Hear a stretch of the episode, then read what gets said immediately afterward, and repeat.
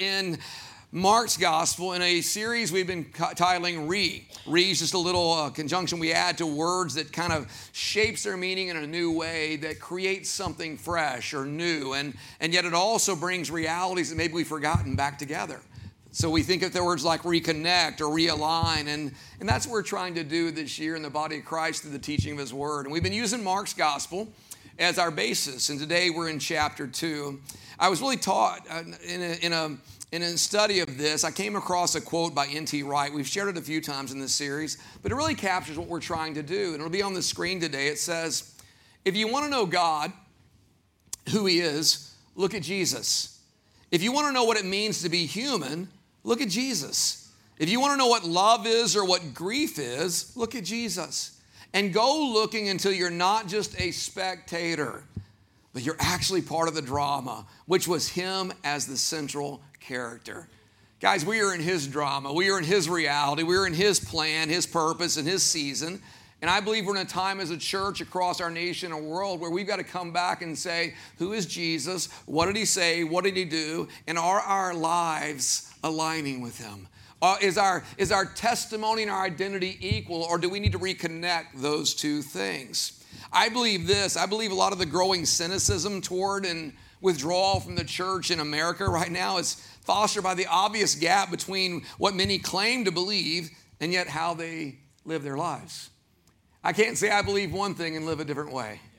I, I can't say I love Jesus and live like I don't know him. And it's important that we reconnect this and we ask God, how's that being reflected in our attitudes and our actions, and, and what can we do to even change that? So today, we're going to go a little further into the story of Jesus, and we're going to look into an area that, that impacts all of us, all right? Because if you remember, guys, the people were, they were looking for a deliverer. We're looking for him to deliver, aren't we? But they were really looking for a deliverer. The prophecies were there. The historic texts of the Old Testament pointed to the day when a Messiah would come, the, the anointed one, the Christ, and he would come. But yet over time, their, their anticipation and their concept of a deliverer was a deliverer in a way that was not what God was bringing. They were looking for deliverance from current circumstances, and he was bringing a deliverer who would deliver them from the curse of sin that was destroying their lives. I mean, if you think about it, they were looking for a deliverer, not necessarily Jesus Christ. We, we've said it before. Jesus came to deliver God's creation and his people from the oppression of sin. But he did not show interest in delivering them from the oppression of Rome, and that caused problems. He didn't come to make their lives better. He came to give them a whole new life. He didn't come to change their circumstance as much as he came to give them a whole new heart. We said it last week. He does transplants, not cosmetic surgery. And sometimes in the Church of Jesus Christ today, we're more interested in cosmetic surgery than we are in the heart transplants.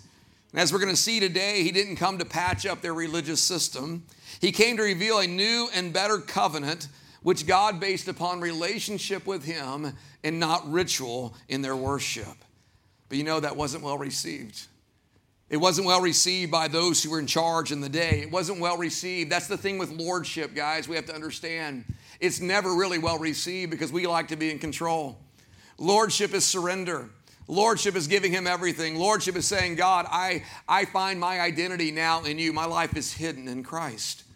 And as we read this text, it's easy to look back at those days and say, oh, how did they do that? How could they have seen that? How did they, why did they think that way? But a better question is, why do we think that way still today? Why do we still struggle with some of the same things? Because again, they wanted Christ to fit their mold, but Jesus was clearly not interested. So pick up the story, Mark chapter two, beginning in verse eighteen. Now John's disciples and the Pharisees were fasting. And people came and said to him, why do John's disciples and the disciples of the Pharisees fast, but your disciples do not fast? And Jesus said to them, can the wedding guests fast while the bridegroom is with them? As long as they have the bridegroom with them, they cannot fast. The days will come when the bridegroom is taken away from them, and then they will fast in that day. He was saying, look, there's difficult times coming. He, my, my walk on the earth is short, but understand, there'll be difficult times, but I will be with them even to the ends of the earth. And he takes a little further and he says, no one sews a piece of unshrunk cloth on an old garment. It's like inviting your friend to church for the first time and you think you got a sewing lesson going on. You know, Jesus is bringing these profound truths, and you can just imagine that moment. They're like, what? Wait, wait, what are we talking about here? And what he was saying was this. He goes, my kingdom is completely different than what you expect. And it can't be put into the old forms or traditions that you are comfortable with. We talk a lot about the Holy Spirit. Oh, come, move, breathe on us. But you know, he is both the comforter and the discomforter at the same time. He comforts us in Christ, but he also brings discomfort because he has a wonderful way of pointing out the areas that we've not really trusted God in. And he goes on, he says, if he does put an unshrunk cloth in an old garment, the patch tears away from it, and the new from the old, and the worse, and a worse tear is made. And no one puts new wine into old wineskins. If he does, the wine will burst the skins, and the wine is destroyed, and so are the skins. But new wine is for, for fresh wineskins. He was saying, my kingdom is totally different than what you expect. Now, today's scripture, guys, is not about fasting, and it's not about winemaking or sowing. So I just want you to settle in, all right? But it is about understanding what God is doing in us and how he wants us to walk in relationship with him. Truly, to understand this passage, you have to go back one verse to where we ended last week. Just look back for a second to Mark two, verse seventeen. If you remember, we were talking about how Jesus came and he led Levi, the tax collector, into relationship with God through Christ and to leave his trade, which was a horrible trade. We we we compare it to modern pimps or, or drug dealers. And, and now he's one of the disciples of Jesus Christ. But Jesus used that opportunity to speak to the religious leaders in a way that ultimately led to his crucifixion. For he said to them in Mark chapter two, verse seventeen, when Jesus heard it, he said to them, those who are well, though those who are well have no need of a physician, but those who are sick. I came not to call the righteous, but sinners. Just real quick, last week we shared this thought. Jesus had come as the great healer, the long-awaited Messiah. But he didn't come just to cure cancer, to heal uh, diseases that were common in man. He came to cure the disease that was destroying mankind. He came to bring the ultimate healing, the ultimate cure to sin, which from the fall of Adam and Eve in the garden had been destroying God's creation and is still bringing havoc today, but yet now we have the healer. Now we have the Messiah. Now we have the Christ who through his death on the cross and rising from the grave gives us forgiveness. But he made it clear that, that only those who were aware of their sickness would receive the cure of forgiveness. His statement was one that went directly against the religious leaders of the day. He didn't come to call the righteous. No, that was an affront to them because they thought their life was about becoming righteous by what they did. They consider themselves better than others. Who needs a healer if I'm good? Who needs forgiveness if I'm okay? And yet we look at the Pharisees and we make them out to be these enemies of God, but yet we so often walk in and out of being modern Pharisees today because, again, the very thought of him saying that to them was there was this conflict that ultimately would lead to his crucifixion at the hands of the Romans. I just want to take a second and let us kind of see this picture. Because throughout the book of Mark, we're going to always hear these terms, religious leaders, Pharisees, scribes, different, different words for that. And we have to recognize these were not bad people. In fact, if you interviewed them, they say, oh, we love God. We love God. In fact, if they were here today, you'd probably tell me to get out of the way and let them speak because of their dedication to God. If you think what it meant to be a Pharisee, these men memorized the first chapters of the Bible word for word, the Pentateuch. They, they memorized the first five chapters of the Bible. They tithed off everything. It wasn't like pass the plate, let me give you ten percent of what, uh, what I earned today. Jesus con- confronted them at one point. He said, you even tithe on your mint, your dill, and your cumin. I mean, who around here tithes off their herbs, right? I mean, that's intense. That's intense. Someone gives me a tomato, I got to cut it in tenths. You know, if you think about it. They prayed and meditated, church, listen, nine hours a day. Three two-hour, uh, three three-hour segments um, throughout the day. Praying, going after God. And they fasted two days a week. These were not bad people. But yet something happened to their lives over time where they ultimately fell in love with the rituals of religion and made that a source of pride instead of understanding the relationship that God wanted them to have. I want you to see this. Religion is not a substitute for an authentic relationship with God. Church attendance is not a substitute for a relationship with God. Tithing, serving, giving, whatever the things are that are the outflow of our relationship, those cannot replace or stand in the way of a relationship with God, who knows us by name, who calls us by name, who cares for us in a way that we can't even quite comprehend. I go a little further to say it this way, again on the screen, the kingdom of heaven is a treasure, not an obligation. Too often we make it an obligation. But you read the parables of Jesus, and he, he says the kingdom of heaven is like a, a, a treasure hidden in a field that a, that a man found, and he went and sold everything he had to buy that field because he had to have it. And church, we have to have it today.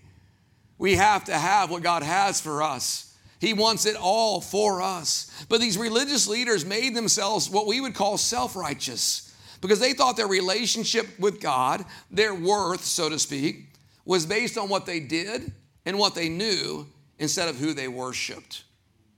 Our, our value is not based on what we do. Our value is not on what we know. Our value, our ultimate worth is found in one thing, and that is we've been touched by the Master's hand. We've been touched by the Master, and that value comes in the very blood of Jesus Christ. I mean, in a sense, what took place is they thought they were doing God a favor with their devotion, but in fact, they were creating barriers that made God inaccessible to the very people God came through Christ to be the great healer of. They were, they were a barrier to those who were not quite as disciplined or pious as them.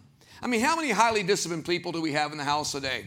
I mean, you like getting things done and you're good at it. You even want to admit that? You're like, is that a trick question? I'm raising my hand. I'm a regimented person. I mean, I am a boring, regimented person. Ask my wife. I eat the same thing every day. If I get away with it, I wear the same jeans every day. And then she steals them and washes them every once in a while. It, it, I, I mean, it, it, routine and discipline and just making life happen. And you know what? That's not a bad thing. But if that finds its way into our relationship with God, we can be about doing more than we can be about being. And we miss the whole point. And we become just as self-righteous as the Pharisees. You see, we must never forget that the righteousness of God is not a reward for living right. Our righteousness is not going, good job, guys, way to go, I'll make you righteous. No, our righteousness is an unmerited gift from our Father that irresistibly results in right living. Because He's made us righteous, then we live it out. Because He's made us righteous, then we see people through a different lens. Because He's made us righteous, we see all of life through the lens of His grace and His mercy, because there's nothing you have, there's nothing I have that is not an absolute grace gift or mercy gift from our God. And we have to recognize that. Their self-proclaimed piety made them obstacles to God's mission, and their testimony, how they lived, how they loved, how they treated others, literally turned people away from God instead of bringing people to God. Check this out on the screen.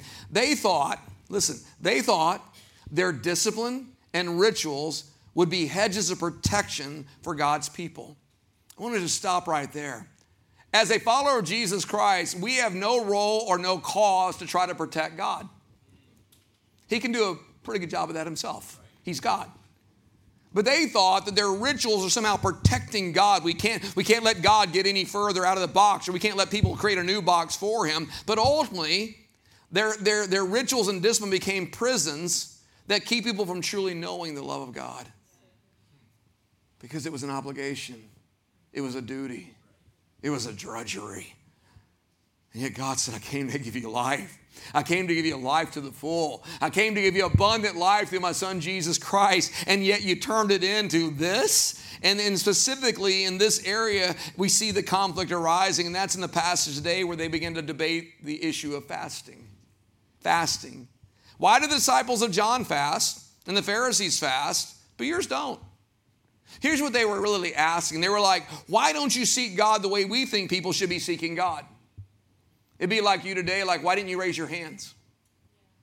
Why, why, why didn't you come up front? Why didn't you read ten chapters this week? Why didn't you show up for prayer meeting? Why aren't you worshiping the God the way I think you should worship God? That's what they were asking. They, they were literally bringing to this point where they made a doctrine out of something that was never a command. They made a doctrine out of something that was never a command. Listen, while the Old Testament scriptures never commanded God's people to habitually fast, it means going without food for a period of time, these religious leaders made it a ritual to prove their piety and identity as men of God. God never commanded it, but yet they took it and made it a ritual, and that was how they judged others and judged themselves, whether they were righteous before God.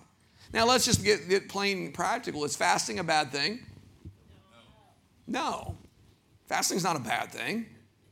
I'm not going to say it's a fun thing. But did God call us to habitually fast? Now you're like, oh, not really. Not really. Fasting in the Old Testament, remember in this day with Jesus, all they had was the Old Testament. Fasting in the Old Testament was a response and not a ritual. It was a response. So think about it. There are six hundred thirteen commands in the Old Testament. six hundred thirteen. Ten of which we're pretty familiar with, right? Ten commandments, okay? But not one of them is to command to fast ritually. Fasting is a response to mourning. It was a response to sorrow, or even a call to repentance where maybe Israel turned their backs on God and the leader calls them into a time of fasting. It was always a response, but it was always voluntary. Now we fast forward to Jesus' day, and fasting had become a religious ritual. It had become a discipline. It was something that instead of leading them closer to God, literally filled them with pride. In fact, Jesus told a parable about it in Luke's gospel, Luke chapter eighteen, beginning in verse nine. It'll be on the screen or on YouVersion on your tablets or phones. It says, he also told this parable to some who trusted in themselves that they were righteous and treated others with contempt.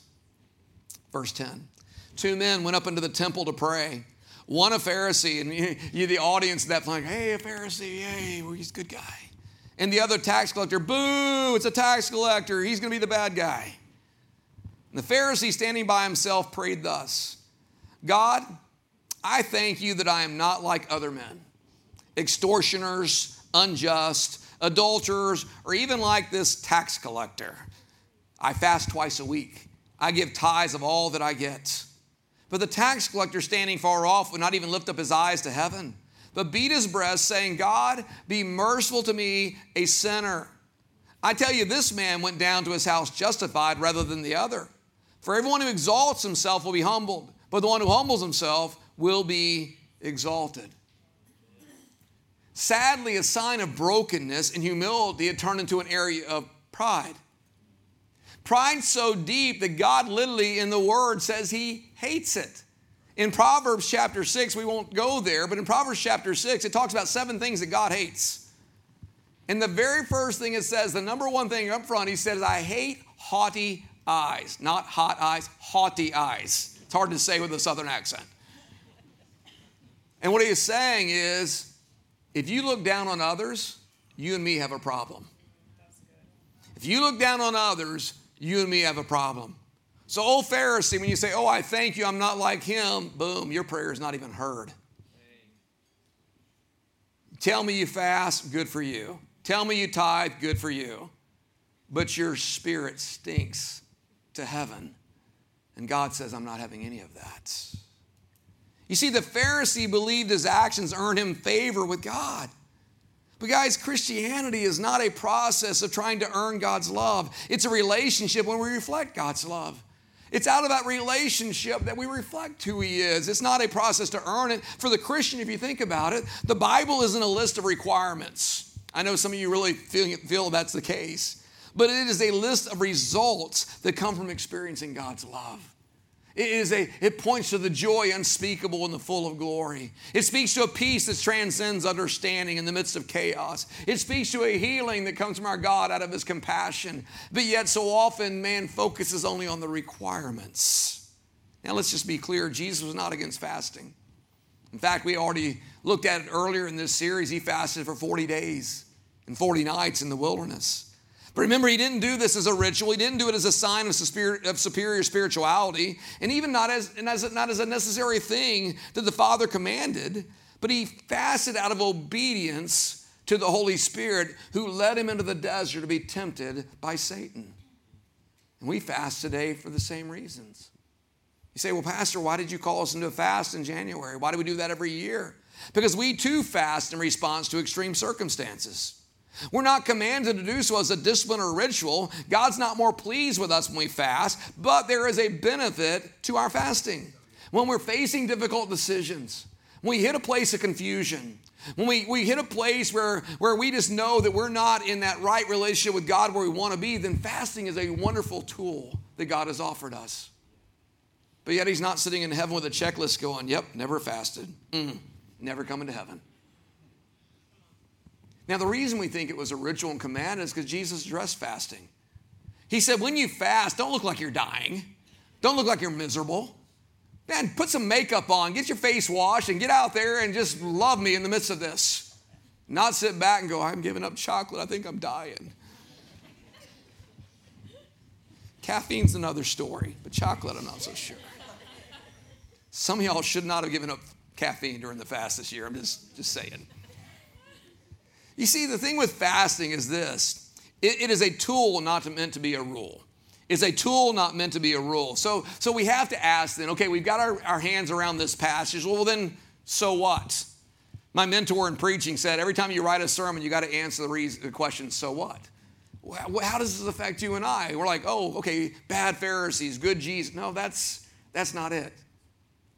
What, what it speaks to is a few things that I think are so critical to us if our testimony and our identity are going to line up, if we are going to truly be an ambassador for Christ. Because here's what we need to understand. God wants obedience that comes from faith, but we tend to give him rituals. God wants obedience that comes from faith, but we tend to give him rituals. Oh, listen, the Bible calls for, for obedience, right? But not out of obligation, not out of shame, and not out of fear. Well, I better do this or God's going to get me. You know, I better do this or things aren't, he's not going to answer my prayer. I better do that or, you know, I'm, I'm just, I'm going to be on the outs. And yet Jesus said, if you love me, you will obey my commands, but it comes out of that love relationship. It's the I get to, not I, I have to, that makes all the difference. It's the, I, I can't believe I get to do this. I can't believe I get to serve others. I can't believe I get to be generous. I can't believe I get to love enemies in a different way than the world does. Instead of I have to. You see, our tendency is sometimes to think that God has a checklist in heaven. And our duty is to make sure we all get a gold star by completing all of it. But understand this. Some of the man-made rituals, some of the disciplines, can be helpful. They're not bad. They're not bad. It's not bad to journal. It's not bad to fast. It's not bad to, to have rituals that help build your life. But the problem is this. The problem lies when we are deceived into believing that God is more pleased with our rule keeping than with our ability to love others as ourselves. See, the Pharisees didn't love anybody but themselves. Oh, there's a whole chapter in the Gospels where Jesus just chews them out. It is not a love chapter by any means. He called them empty graves. He called them whitewashed sepulchres. He said, outside you look great, but inside you're just filthy, rotten, stinking, dead flesh. You're like, that's not my Jesus. Yeah, that's your Jesus. He's saying, don't go around in the office, you know, quoting all the little Christianese and the little catchphrases of Christians and yet not love your brothers as yourself. He says you can't walk through your school going, I can't believe those people. When those people are the very ones Christ said you're to be an ambassador towards. You can't come into church on Sunday and say, oh, well, why don't they sit in the first five rows? If they love Jesus, they sit in the first five rows. Those back row people, I don't know. No, he says you can't do that.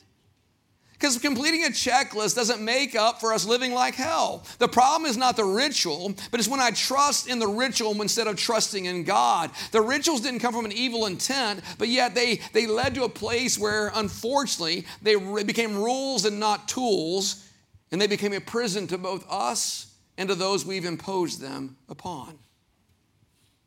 I can pray, I can tithe, I can read my Bible, I can obey every command. But if I don't love, I become a hindrance to the gospel. Yeah, so good. Instead of becoming an ambassador for Christ. Oh, Jesus threw something out that was so critical, so earth-shattering, and we look at it now like, why? John chapter thirteen, verse thirty-four, it'll be on your screen. It says this. He says, a new commandment I give you. You should love one another, just as I've loved you. You also are to love one another. By this all people will know that you are my disciples, if you have love one for another. New? New? Really? It's hard to imagine that a joy-filled spiritual family of love would somehow be a novel ideal when Jesus came back to the earth. But that's what man did to the religion of God. That's what man did to the worship of God. And yet it reveals the spiritual landscape that Jesus was walking in, because here's what the Pharisees would say in that verse. They said, oh, you will know that, that we are God's if you fast twice a week. You will know that you are we are his disciples if you pray or meditate nine hours a day. You will know that I am a disciple if I quote scripture that I have memorized that you don't. You will know that I am a disciple if I attend every time the doors are open in the temple. And yet that's not what Jesus said. He said the mark of a disciple is one who loves the way Jesus loves. The mark of a disciple is one that is so saturated with the presence of God that they can't help but love. And to come into circumstances no one else is willing to go into. Listen, these Pharisees, they didn't want to be enemies of God, but, but something came into their hearts that we got to be so careful of today, and that is pride. And pride gripped their hearts to a place where it turned their devotion to God into just a religious show. They pointed to their own self-righteousness. And now Jesus was making it clear, I'm not having this. Let me give you a modern example, okay? Because it's hard to picture Pharisees and all that. Say you know on Instagram that there's a guy that has followers like you wouldn't believe. And the reason being is he's a romantic guy. And you've been following all along how he's been courting, and now he's going to come in and propose to his beautiful fiancée, and he goes over the top. I mean, candles, violins, hearts floating in the air, doves flying, and he gets on one knee, and he, he presents her a ring that's so big her hand just falls with a diamond, you know? And, and everybody's like, oh, oh, what a guy. Then they have the wedding, and it's the wedding from Instagram. I mean, you could not picture a bigger wedding. I mean, countries have smaller G D Ps than that wedding cost, okay? And everybody's like, way to go, man, that's the guy. People are like sending pictures of it to their boyfriends, like, just, just a clue. Just a clue. But who knew that when they got married and he finally has her, and now they're one and now they're living together, that he is also abusive. That also he'd been cheating on her even while dating, and now his adulterous ways continue. Who knew that uh, that that he would have an anger problem, that even in the in the moment of even a disagreement, his explosive anger would come out. Now, would we call him a good husband? No. And and now that the actor is unmasked, we don't blame her when she says enough and she walks away. Well, this is what's happening between Jesus and the Pharisees. He's saying, you look good.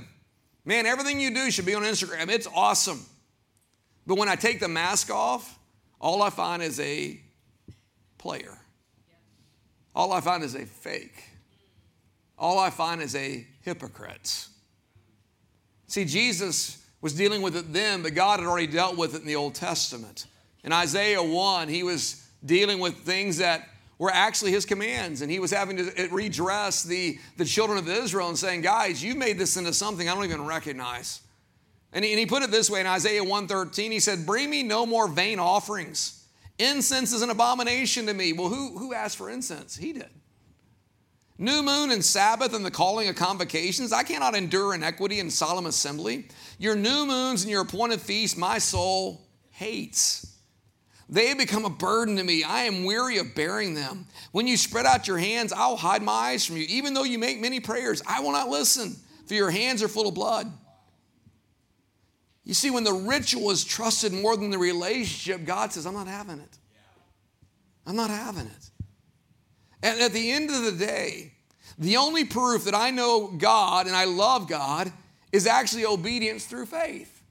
Again, not out of duty, not out of obligation, not out of shame, not out of fear, but out of that love relationship with my God, walking in obedience to him, honoring his creation, blessing others as he has blessed me.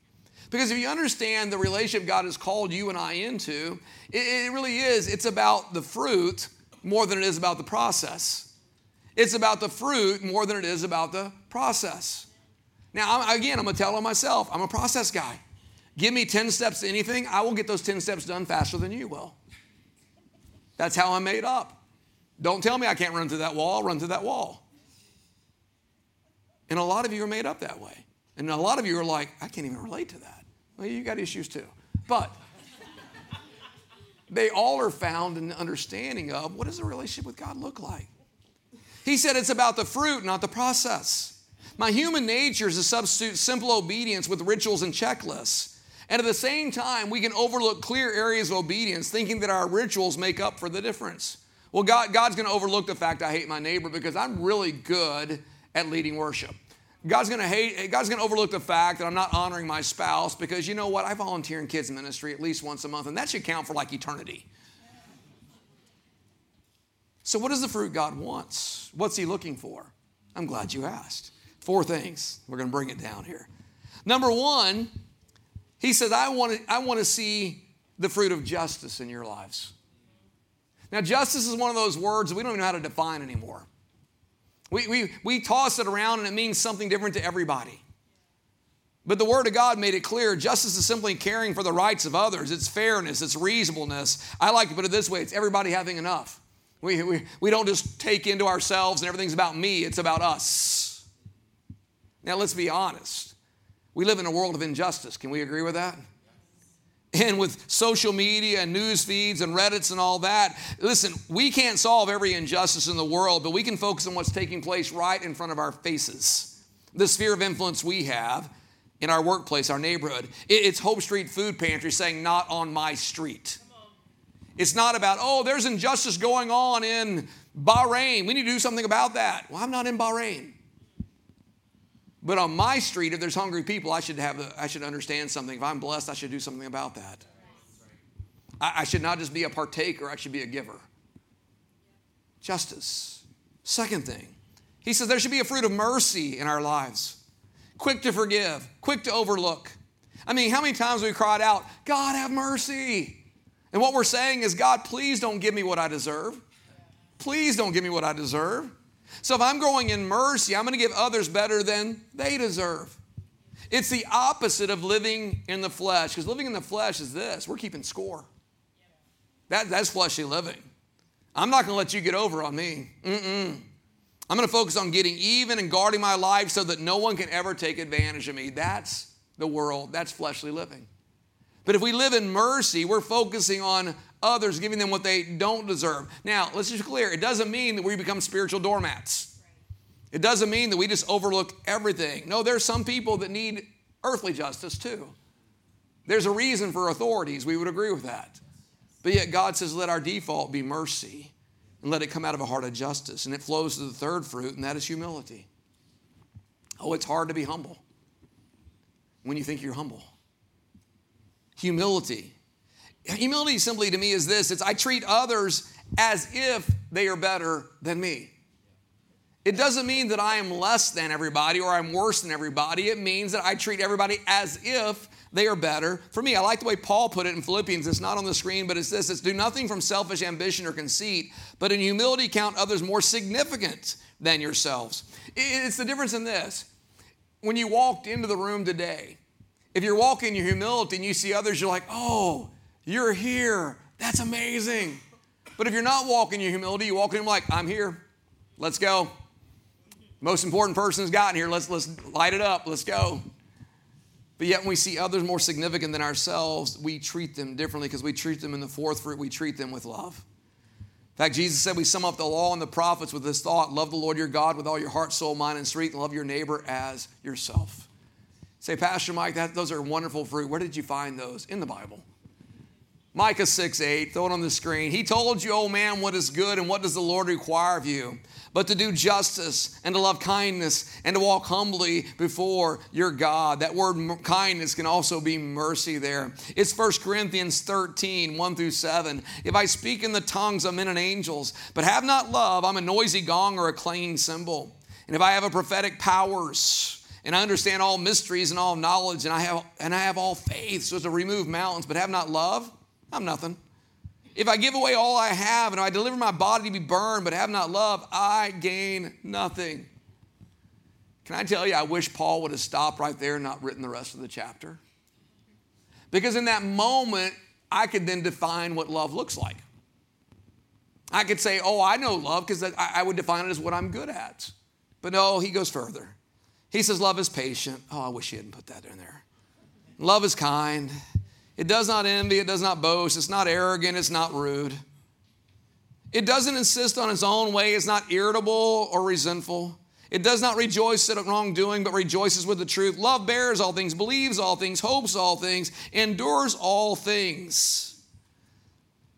And then we cry out for mercy. And we say, oh God, who can love like that? Only when you let God love through you. And let the relationship with God not be about rituals, but truly be a relationship. Because when we do that, it stands out. It's different than the world's love, but it's easier to live in a checklist of man than to look in the mirror of the Word of God and say, is my life marked with justice, God? Is my life marked with mercy? Is my witness humility? And is my witness love? You see, to produce this fruit is not about ritual. It's about dying to self and letting Jesus produce fruit in my lives as He lives through me, because that's what the Holy Spirit does. So God wants us to have a relationship, we, we present rituals. He wants us to focus on the fruit. We focus on the process. And finally today, as we wrap this up, He wants us to never turn our tools into rules. He never wants us to turn your tools into rules. I'm not saying to ignore anything God has commanded. Does He say pray? Yeah. Is it good to read our Bibles? Yeah. In fact, if I'm going to live obedient to the Bible, then I have to know the Bible. We can't just live by what we call our own truth. That's one of the big fallacies of this generation. And somehow live in obedience to God. Because you're not living in obedience to God if you're living in your own truth and not His truth. Because your truth may be, I'm going to hate my enemies. I'm going to get even. And God says, uh-uh. Love them. You see, we, we say, okay then. We need the Word of God.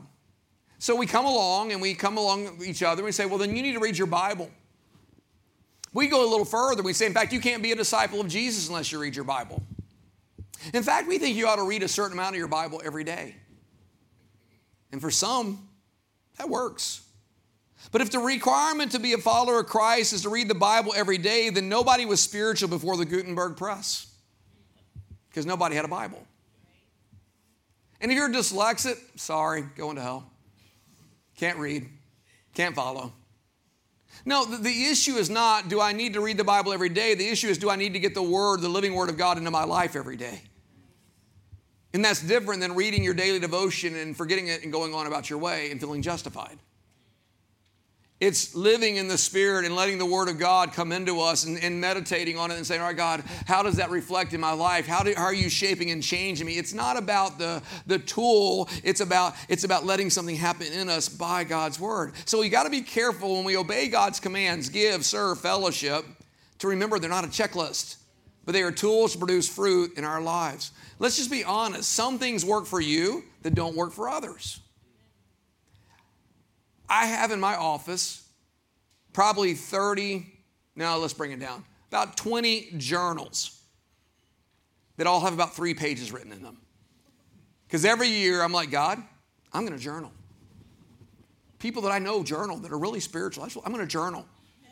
About three days into it, it's like, it's done. But others journaling, man, it is your lifeblood. So journal. But don't look at others and say, well, if you're not journaling, you're not as spiritual as I am. I mean, we are all different. Having a real, rigid prayer life has not been my story. That may shock you and make you run for the door. Wait, pastor doesn't, I pray. But I don't have like every day at this time for this amount of time I'm going to get before my God. But yet I spend time with Him all day, every day. There are times of focused prayer. There's times of pouring in. But there's also times where it's just talking all day long, going through that day. God, what are you doing in me? God, how are you being reflected through me? God, what do you want taking place in me? It's learning to get quiet and letting God speak into our lives. Do what works for you and produces the fruit that God wants in your life. But don't judge another person or yourself by a ritual while ignoring the fruits. I probably shouldn't have put this in my notes. But I said, Pharisees are the modern jerks for Jesus that just need to knock it off. They turn the word into binoculars instead of mirrors and forget that God is producing fruits of righteousness in us and through us. So am I becoming more just? Am I becoming more merciful? Am I becoming more humble? Am I becoming more loving? That's the question we have to ask. Because here's a fact I know with certainty. Coming to know Christ should never make anyone mean, harsh, or arrogant. So, Pastor, how do we deal with this? Do what God's commanded. Serve, love, give, forgive, engage. But do it out of heart of faith. Not out of duty, not out of fear, not out of a shame. Neither sit back and write it all off and go, I'm so afraid of being religious, I'm going to do nothing. Then you sit, soak, and you just become sour. And again, it doesn't reflect to the world who Christ is. The goal of this series was let's bring Christ back into Christianity.